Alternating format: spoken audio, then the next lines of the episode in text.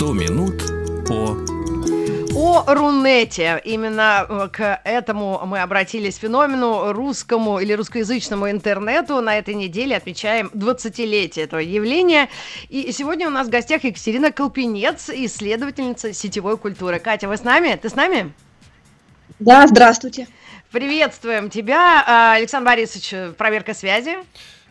Да-да-да, Кать, здрасте, здрасте. У нас тема сегодня аудитория и звезды Рунета. И у Маргариты Михайловны заготовлен каверзный вопрос на начало.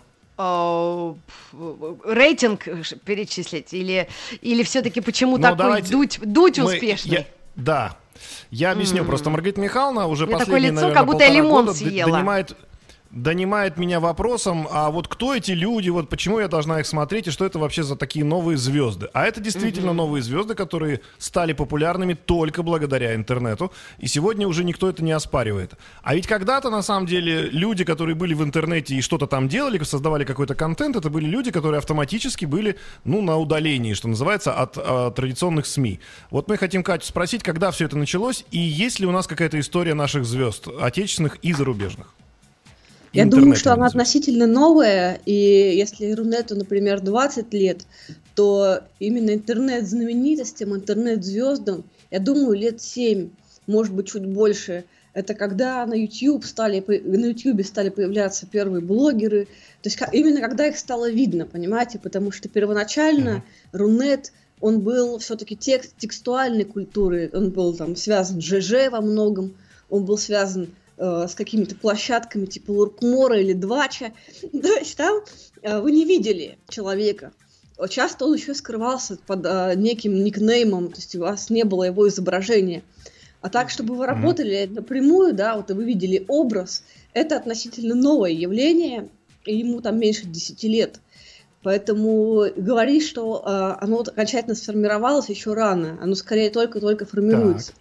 Потом уже к YouTube прибавился Инстаграм, и во многом, хотя там есть э, некие уникальные, некие уникальные персонажи, которых, например, нет на Западе, то все равно он во многом уже э, краился по лекалам э, западных э, инстаблогеров, и то же самое касается ТикТока. Mm-hmm. То есть те стратегии становления знаменитым, они были просто взяты из Запада и скопированы здесь, в тех или иных формах.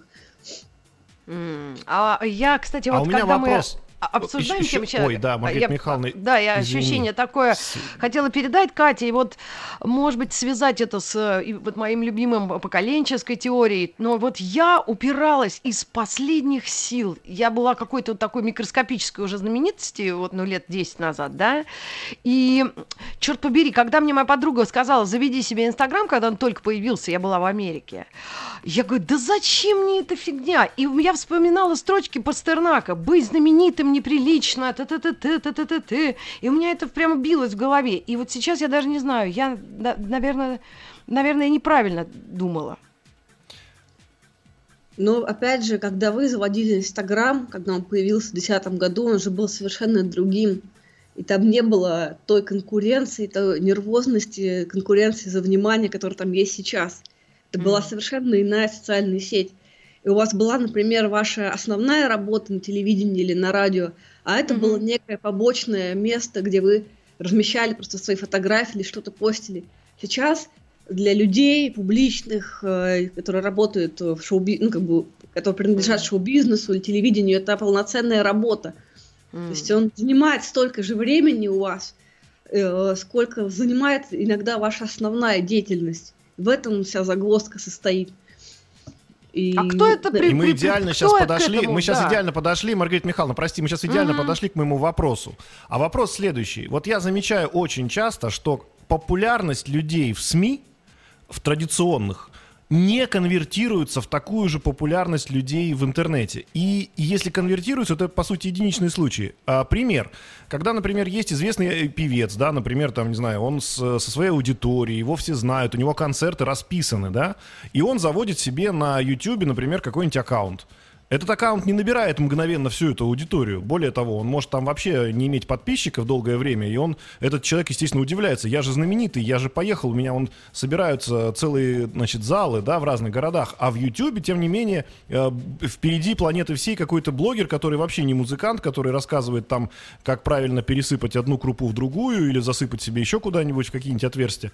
И получается, что нет конвертации. Или я не прав, или все-таки она существует, но с каким-то коэффициентом она существует, и не во всех, опять же, ну, опять вспомните Дмитрия Маликова, который очень удачно попал в эту волну с Ютубом, он там с Хованским записывал э, видео, то есть, или Чуткин, да, вот его вот вы, наверное, видели э, новое шоу Газгольдера «Музыкалити». И там очень хорошо показано, например, получается вот идти в ногу со временем быть а, релевантными этому контексту новому YouTube. Например, Сюткин или Маликов. А, а кто-то просто хейтит эту культуру, как Макаревич. То есть они приглашали, или, или кто-то, вот как Шура, например. То есть он ушел mm-hmm. со сцены, но потом он возродился снова, и он оказался очень адекватен этой культуре, и он очень удачно совпал с ней. И более того, вот если некоторые как бы, звезды, знаменитости традиционные, они не могут конвертировать свою популярность в онлайн, то есть и обратный процесс. Например, когда кто-то из, из ютуберов или там из тиктокеров хочет попасть в шоу-бизнес, но это практически невозможно. То есть собрать залы mm-hmm. часто это, это невозможно. Даже если у вас очень лояльная, вовлеченная аудитория, mm-hmm. у вас не получается, например, выступать со стендапами. То есть вот у кого-то получается, как у бэткомедиана или поперечного, а, но у большинства нет. То есть здесь и обоюдный процесс такой, что непроницаемые эти сферы не для а всех. Если, а если говорить, если говорить, например, о проницаемости Инстаграм, YouTube, YouTube, Инстаграм, если у человека хороший YouTube канал, и он его ведет, это не значит, что у него будет такое же, такая же аудитория в Инстаграме и наоборот? Да, кстати, да. Ну вот вы знаете, есть, например, случаи, вот вы, наверное, слышали про Хосика, это самый знаменитый русский кот, Хосика Кэт, у него есть канал на Ютьюбе, там 100 тысяч Хосико Кэт, а ну я гляну. Угу. Да, посмотрите, Хосика Кэт такой толстенький кот, и у него, например, на Ютьюбе 100 тысяч подписчиков, а в Инстаграме у него 1,3 миллиона. Угу. То есть это все по-разному, Ой, понимаете. Господи. То же самое там... А кот, ну, а кот отвечает на комментарии вообще? Как кот ведет да, этот YouTube? Него, ну, это человек же ведет? в написано «публичная личность». То есть написано в Инстаграме, да, то есть он отвечает подписчикам, там, когда будет новое видео, там, когда будет новый пост. Вот, так что здесь зависит, опять же, и кто-то был очень долгое время э, просто в Ютьюбе и не выходил в Инстаграм. Сидел там, а потом решил вдруг вдруг э, распространить свое влияние. Но здесь, опять же, очень много факторов должно совпасть. То есть, либо вы какой-то вирусный ролик делаете и на этой волне попадаете в Инстаграм, либо вы с кем-то скандалите, как-то это делает там Моргенштерн, там, я не знаю, или Бэткомедиан, и попадаете на этой волне, опять же, в Инстаграм, там, какие-то топы выходите. Но, опять же, спрогнозировать, как это будет, очень тяжело. Здесь скорее по ситуации нужно смотреть, и это зависит от э, многих-многих факторов, от вашей как бы удачливости, от вашей э, опять же, от вашего умения скандалить, правильно как бы использовать, направлять внимание в вашу сторону. Как Эх, потеряли вы, кстати, меня. Зря вы, Екатерина, рассказали мне про Хосика кота. И еще одна ваша ошибка была мне в личной переписке э, познакомить меня с Локи Кэт. Это зубатик кот, у которого прикус неправильный. И я просто... Вы меня Ой. теряете. Это просто Маргарита Михайловна пока 40 минут коты. отдыхает, э, подписывается на все аккаунты котика и пытается с ним войти в личную переписку. Я думаю, что ради этого Маргарита Михайловна как раз это и э, зашла ага. в интернет. А, Екатерина, вопрос вот такой к вам. А, давайте пробежим все-таки хронологически. Я правильно понимаю, что первая такая удивительная звезда интернета, удивительная, что она существовала уже как звезда, и ничего кроме Ютуба не было, это был наш Петр Налич, не так ли? Да, да. Но здесь, опять же, понимаете, он все-таки к традиционным культурным индустриям принадлежит, потому что он певец. А так, чтобы человек mm. вообще ничего не делал, понимаете, это, в этом же состоит отличие ваше. Что вы, вы не поете, там, вы не танцуете, то есть у вас нет традиционных навыков знаменитостей из шоу-бизнеса. Все-таки Налич, он был исполнителем. И потом, и, и потом mm. еще вот эта песня была «Еду в Магадан», э, mm. то же самое. Вася Обломов, да. Да, да.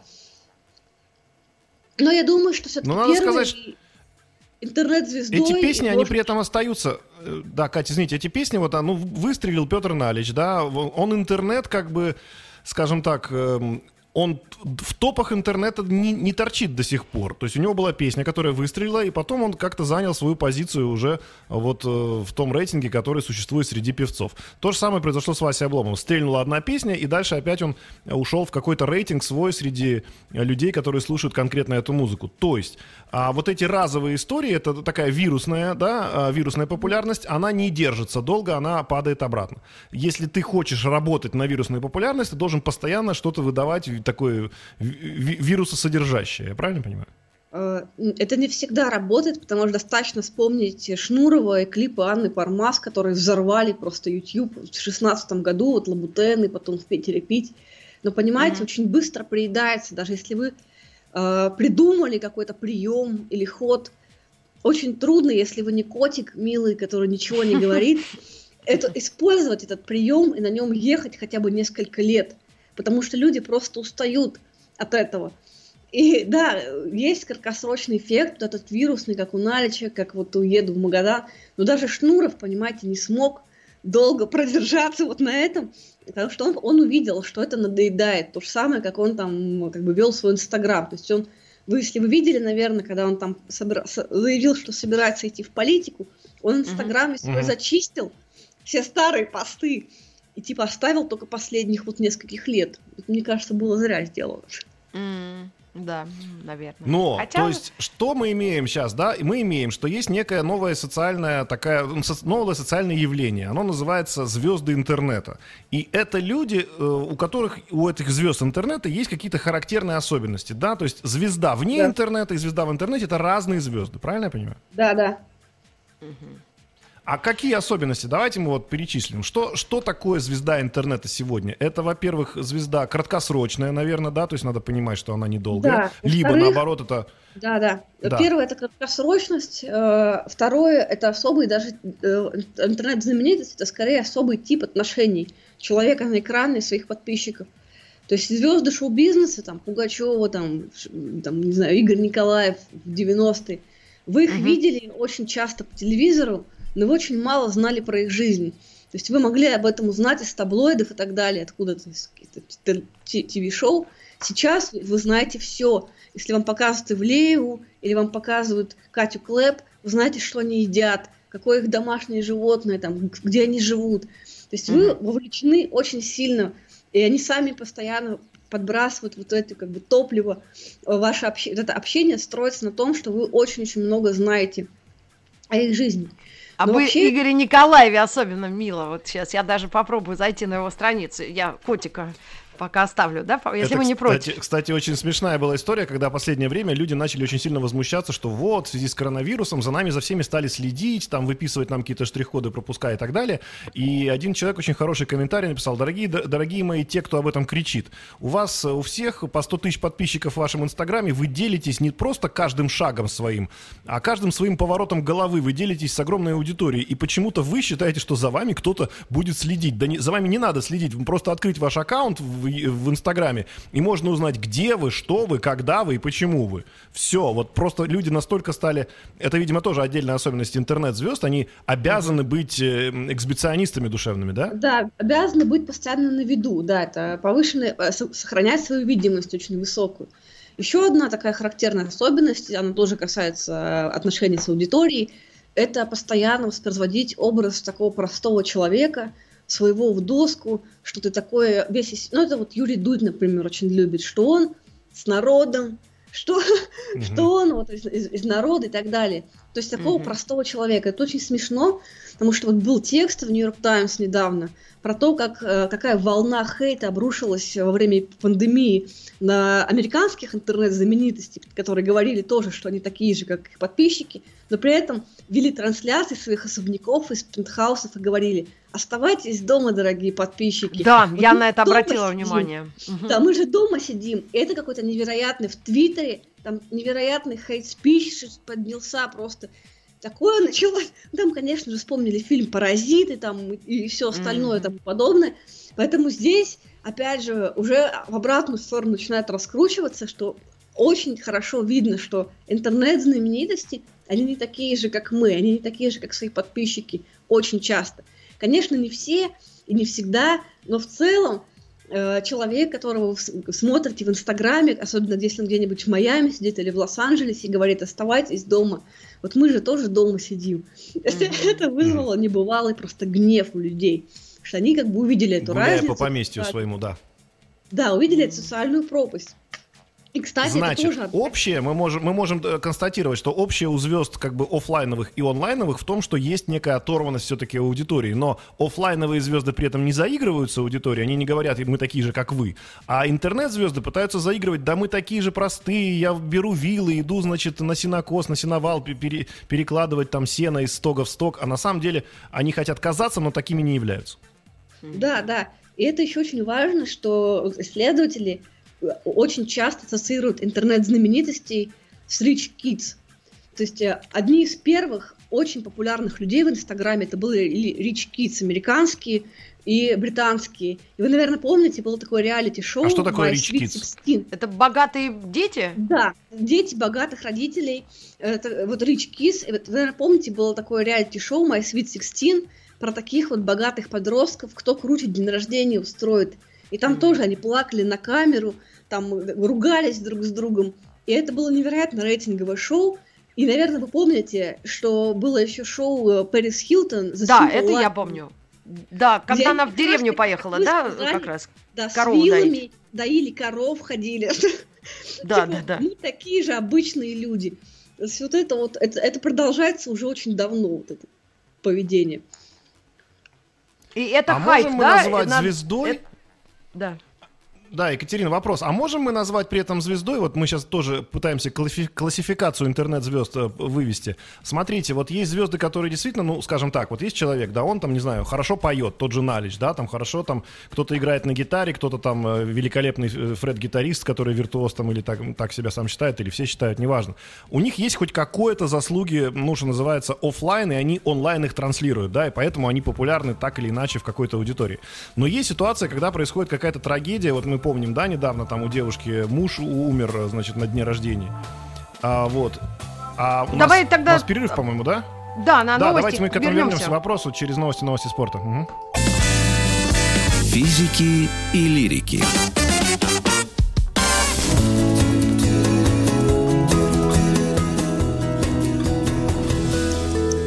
Сто минут по 100 минут о, о Рунете. Мы сегодня говорим о аудитории Рунета и о звездах Рунета. У нас Екатерина Колпинец на связи. Да, Екатерина, слышите ли вы нас? Здравствуйте, да.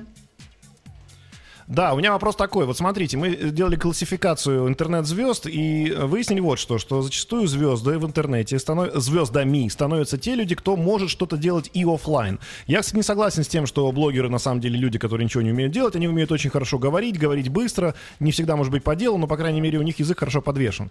И там же есть такие звезды, которых мы, не знаю, на... можем звездами называть, не можем звездами называть. Вот сейчас нам Катя объяснит. Это люди, которые благодаря каким-то трагическим событиям или событиям событием не очень трагическим, попали вдруг неожиданно в СМИ.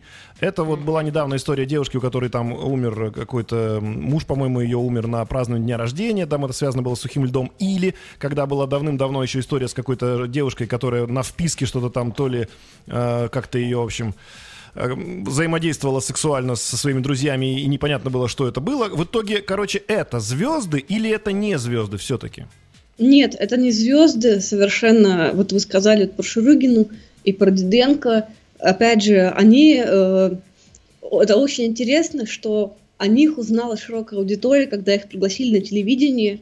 Угу. И уже эти ролики в интернете, то есть ролики с телевидения, залитые на YouTube, стали вирусными. И в том числе Соболев, кстати, вот блогер Николай Соболев, он очень резко пошел вверх, когда он прокомментировал случай Шурыгина, он пришел на телевидение, это вдвойне было комично, что человек залетел на Ютьюбе, появившись в программе у Малахова. То есть здесь нельзя сказать, что аудитория сама выбрала за этим следить. И с самого начала, вот про сухой лед история, она очень сильно освещалась традиционными СМИ, телевидением, интернет-порталами. За счет этого к ней большое внимание было привлечено. Но публика не сама это выбрала. Вот мой любимый случай, кстати, когда действительно сама аудитория проголосовала, это вот вы, наверное, слышали, есть такой блог «Мама отличника» называется, такая женщина, да, да. крупная, которая «Здравствуйте, девочки» все время говорит. И она стала как бы, дико популярной, когда она сняла видеоролик, который набрал 4 миллиона просмотров, как ей изменяет муж где-то в Анапе.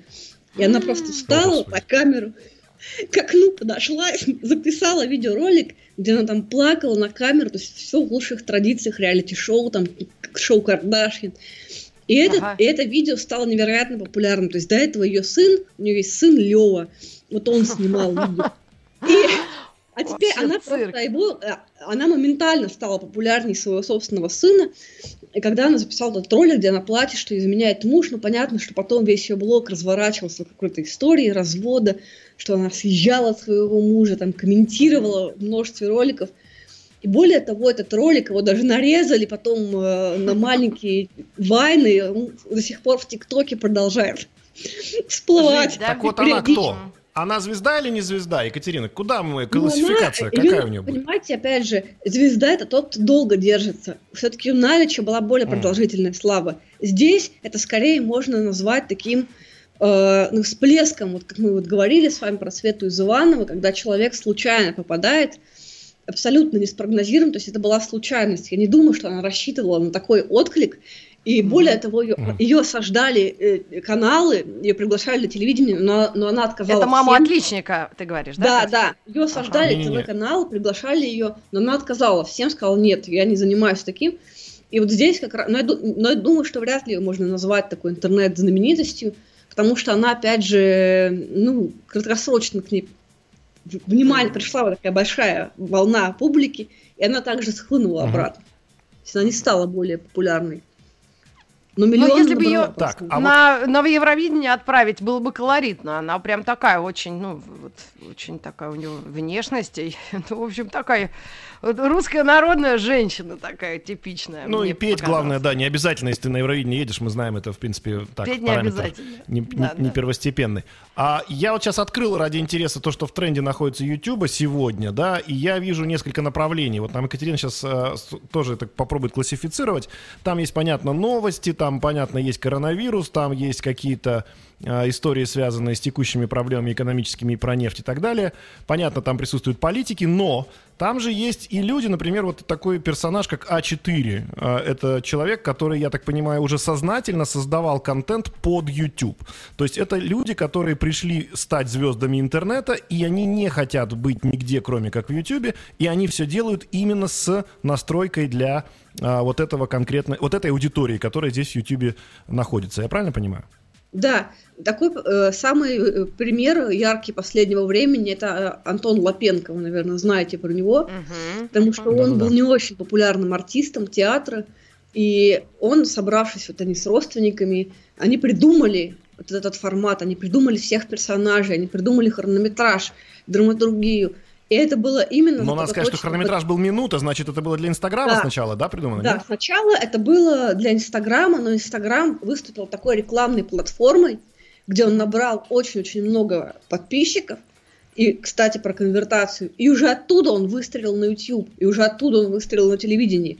Но это с самого начала задумывалось как такой интернет, э, э, интернет-контент для социальных сетей. И он очень круто с этим работает. И, кстати, вот это тоже вопрос о профессионалах, о людях, кто, например, приходит с телевидения на YouTube, как и mm-hmm. Дудь, или как вот из театра, из, шоу, из шоу-бизнеса приходит на YouTube. То же самое вот это шоу э, музыкалити, где Максим Галкин разные поколения музыкантов mm-hmm. треки оценивают.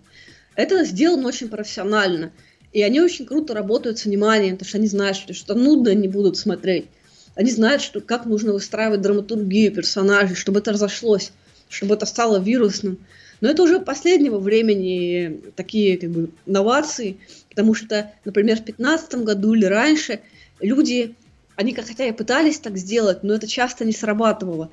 И да и сейчас, кстати, если вы даже хотите запустить вирус, вот вы уже упомянули Евровидение, вы, наверное, видели, что Прусикин uh-huh. из Little Big, они стали с Джараховым и объявили конкурс – Э, для подписчиков своих, запишите, типа, песню для Евровидения. И они явно рассчитывали на вирусный эффект, но они его mm-hmm. не получили. Mm-hmm. Это не разошлось. Это было, наверное, очень обидно, потому что обычно все, что делает Little Big, это сразу взрывает моментально. Но здесь не произошло такого. Так что здесь, мне кажется, что да, люди, кто приходит профессионально, они уже должны быть очень хорошо подкованы в том, как работать с аудиторией, какие форматы востребованы, какие нет. Но Тлопенко, да, он действительно совершил такой прорыв. Потому что такого не было очень давно, чтобы год, год обсуждали некого персонажа в интернете везде, в социальных сетях, на сайтах, на телевидении. То есть он очень долго держался и сейчас угу. даже продолжает. А у меня не, ну, такой ну, вопрос. все-таки давайте Мы, так, он, он хороший артист, он, одной... ну, артист неплохой. Он Саша, неплохой а... артист, и просто он, да, действительно сконвертировал свое умение. Вот э, он показал его просто в таком интересном формате для большой аудитории. Да, а да, вот да, вы совсем забыли про огромную аудиторию, которая, а, может э, сама э, генерить контент и быть потребителем этого контента. Это дети. Вот здесь как у нас обстоят дела? Им, им вообще сейчас дорога или как раз когда запретили что-то рекламировать детские игрушки, вот им проблемно стало в этом во всем шуровать? Опять же, зависит от того, э, сколько вы зарабатывали и кем, э, какая у вас была аудитория, кем вы были до, до вот этого запрета на рекламу. Потому что, опять же, мне кажется, он действует не везде. Ну, дети, понимаете, здесь уже... Ну, вот Дина Саева – это самый популярный тиктокер, это который липсинг поет вот в тиктоке. Она, например, уже... Как бы, а, она обеспечивает свою семью вот этим всем. Mm-hmm. Живет на доходы от рекламы. И понятно, что вы уже не можете расстаться со своим капиталом медийным, что вы уже так просто не можете с этого сойти. И опять же, у кого-то есть крупный рекламный контракт, вот как мы говорили про Ryan Toys Review, например, или про других детей, кто там записывает контент, а других нету. Здесь, опять же, зависит от, от ваших отношений и с аудиторией, и с рекламодателями. Поэтому дети тоже, их нельзя назвать, что они какую-то свободу действий имеют. Они тоже, mm-hmm. как Лапенко, воспринимаются в э, каком-то конкретном, очень узком образе. И если вы из него выйдете, вас просто ну, перестанут смотреть. То есть вам нужно постоянно mm-hmm. поддерживать его. И здесь есть такая загвоздка, что дети это вырастают, и они уже не могут быть такими милыми. Э, но mm-hmm. это, кстати, в Азии тоже очень распространено. Детский YouTube и детский, детский Инстаграм, когда вот, например, детей там наряжают какие-то костюмы дома, или они что-то там рассказывают, какие-то песни поют но они очень кратковременно, ну, как бы кратковременно имеют эту вот популярность, потому что потом они вырастают, и уже не, не так интересно. Да. А ну, вот все-таки я поспорю, Катерина, с вами знаете на какую тему? Вот по поводу формата.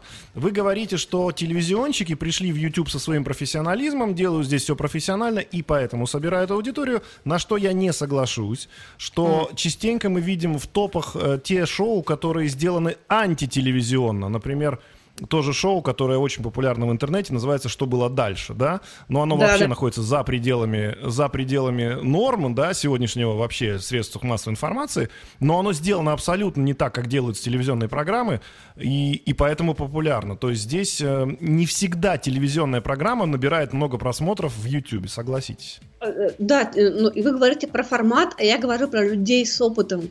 То же самый Гудков, понимаете, он же был, вот Chicken Curry, и вот их программы там. Был, есть и будет. Мы одну сделаем небольшую паузу еще.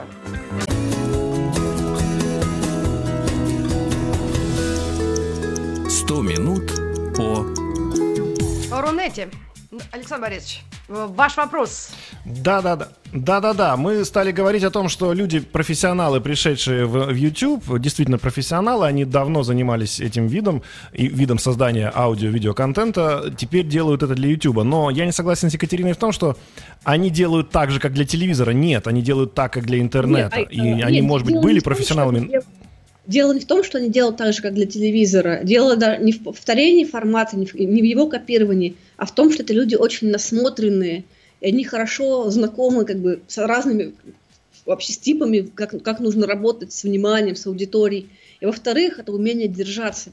И вот мой любимый, вот опять же, вот пример с Лапенко, если какой-то пользователь, uh-huh. обычный человек пойдет сейчас в лес и пытается что-то подобное снять, это не станет вирусным он не достигнет mm-hmm. того же эффекта, который получился у Лапенко и у его компании. Потому что здесь сыграло очень много факторов. Его актерское прошлое, и то, как он, как, бы, как он насмотрен, что он знает, его предыдущий опыт. Поэтому здесь то же самое про Дудя можно сказать.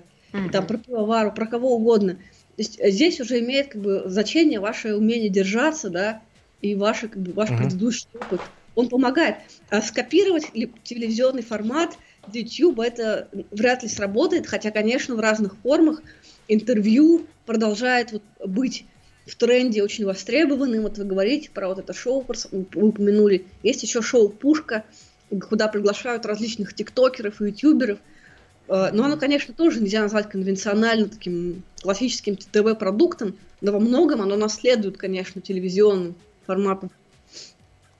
Mm-hmm. А я никогда так про а такое не вот слышала. Вот такой вопрос. Интересно. Есть, есть все-таки шанс у тех, я все э, про наш пенсионерский клуб с Маргаритой Михайловной, да. а, шанс у тех, кто вот спокойно делает то, что умеет, да, он, может быть, это делает не, вот, не так это талантливо, как Лапенко, чтобы выстрелить сразу, там, попасть во все тренды, но медленно, верно, что-то такое делает на хорошем уровне, по крайней мере, это говорит об этом аудитория, да, и потихоньку-потихоньку наращивает какую-то свою аудиторию, пусть не такую широкую, как у Дудя или у Лапенко, но все-таки свою, да, и при этом тоже оставаться в каких-то более более-менее стабильных э, в стабильной аудитории и в стабильном э, активном э, действии, да, каком-то.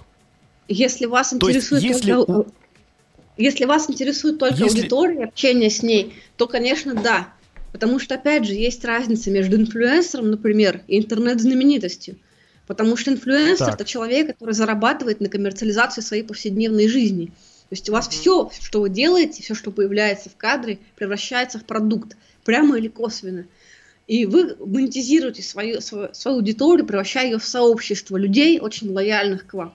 Если вы просто что-то делаете, неважно, музыку записываете или там снимаете своего кота, и у вас нет цели заработать, то вы спокойно существуете, вы не зависите от доходов, вы не зависите от капризов uh-huh. вашей публики. У вас есть какой-то альтернативный источник дохода, и вы, конечно, уже спокойнее к этому относитесь. Поэтому здесь важно, какие цели вы преследуете. Хотите зарабатывать на своих подписчиков? Или вам достаточно того, что они вас лайкают и комментируют? Вот в этом вся разница. Так это очень важный вопрос. Получается, что если ты за хочешь зарабатывать на YouTube, то ты автоматически тут же попадаешь в зависимость от своей же аудитории. А эта да, зависимость да. гораздо более серьезная, чем, чем, например, зависимость от, какого-то, от какой-то редактуры сверху, да? Mm-hmm. Да, это гораздо больше самоцензура и гораздо больше невроз. Не случайно все вот эти ролики зарубежных ютуберов, там даже таких там э, громадных э, звезд, как Кейси Нетстот, которые там просто с самых первых дней, едва ли там не первых дней Ютуба существуют, которые говорят, да, вот одно время он снимал каждый день ролики. Это очень тяжело делать. И да, Кейси? это... Кейси? Как фамилия? Кейси Нетстед. Ага, спасибо. Да, угу. о, да, у него там знаменитый слоган «Work harder». Вот, и он, собственно, очень тяжело вот это все переживал, делился этим с подписчиками, на что ему часто отвечали, ну ты сам такую жизнь выбрал, и как бы что теперь жаловаться. Вот, но при этом, понимаете, то есть вы должны... Ли, либо уходить совсем, да, и начинать что-то новое, либо уже здесь пытаться тянуть то, что ты себе придумал сам. Да, и очень еще очень важный элемент, вы должны сохранять вот эту легкость, э, какую-то легкость и новизну, что вам это легко дается, что вы снимаете контент по фану, а не то, что вы лямку тянете, иначе вас тоже не будут любить, как бы, вас не будут смотреть. Mm-hmm. Это тоже mm-hmm. очень тяжело создать искусственно и поддерживать этот образ, что вам все легко так дается, что вы это делаете просто как вот для вас это развлечение, а не работа. Хотя сейчас уже для многих да, очевидно, что это труд что это работа. Ну, хотя Поэтому... вот сейчас как? новый жанр появился, новости обсуждать, да, эти несколько там главных редакторов, там, ну, без фамилий просто, ну, каких-то, да, они бывшие журналисты или нынешние, и вот они берут ленту новостей и э, с матерком таким все это дело Ну, об, Лебедев, тот же Пивоваров, да, да, да, да, очень много Минаев, таких примеров. Да. Кать, просто... То есть это новый жанр, пару, да? Нет, это Вон, не новый жанр. Не это вообще жанр обзоров, который очень давно существует на YouTube. Просто обзоры раньше там делали на видеоигры, например, на дошираки там, mm-hmm. на, не знаю, там, на какие-то гаджеты. Но они просто взяли этот жанр обзоров и перенесли его на свою повестку, в том, в чем они хорошо разбираются, там, Лебедев ага. или Пивоваров. То есть нельзя назвать, что что новое придумали. Они скорее пытались сыграть mm-hmm. на этом поле, которое уже разработано очень хорошо на YouTube. Ой, Кать, Кать, У нас минута, я очень хочу задать вопрос э, по, про будущее. Вот сейчас то, что творится в Ютьюбе, вообще в нашем СМИ, да, в том числе в интернете, это какой-то релаксационный период, или мы уже устаканились и так будет всегда? Или что-то будет меняться? Вот минута есть. Ну, но уже меняется, потому что трафик в Ютьюбе в американском и в России вырос на 30% из-за того, что все дома сидят. А доходы, наоборот, упали блогеров на 50, наполовину. То есть от рекламы не получают денег. Я думаю, что это повлияет очень сильно, и конкуренция усилится. В любом случае их это заденет. Ситуация, которая сейчас происходит во всем мире, она не может их не задеть. И очевидно, что YouTube он будет другим. И в России, во всем мире после эпидемии. Каким? Но я думаю, более жестким, конкурентным, ну и вместе с тем... И вместе с алло, тем... Алло. И вместе с тем он будет э, как бы более человечным. То есть от блогеров потребуется больше эмпатии, больше человечности. Вы, наверное, видели, там Руслан Усачев миллион рублей передал. И некоторые блогеры жертвуют э, большие суммы на благотворительность э, заразившимся и так далее. То есть вот такие нужны будут качества, но конкуренция возрастет между теми, кто уже находится там внутри давно. Угу. Как интересно. Ну что ж, Спасибо, Катюш, огромное в очередной раз. Калпинец была у нас. Спасибо вам огромное. Исследовательница сетей культуры. Мы говорили сегодня в рамках 100 минут о Рунете, об аудитории и звездах Рунета. Спасибо большое. А мы услышимся завтра, завтра да, Маргарита Михайловна? Да, до завтра. Всем хорошего дня и, по возможности, хорошего пока, настроения. пока.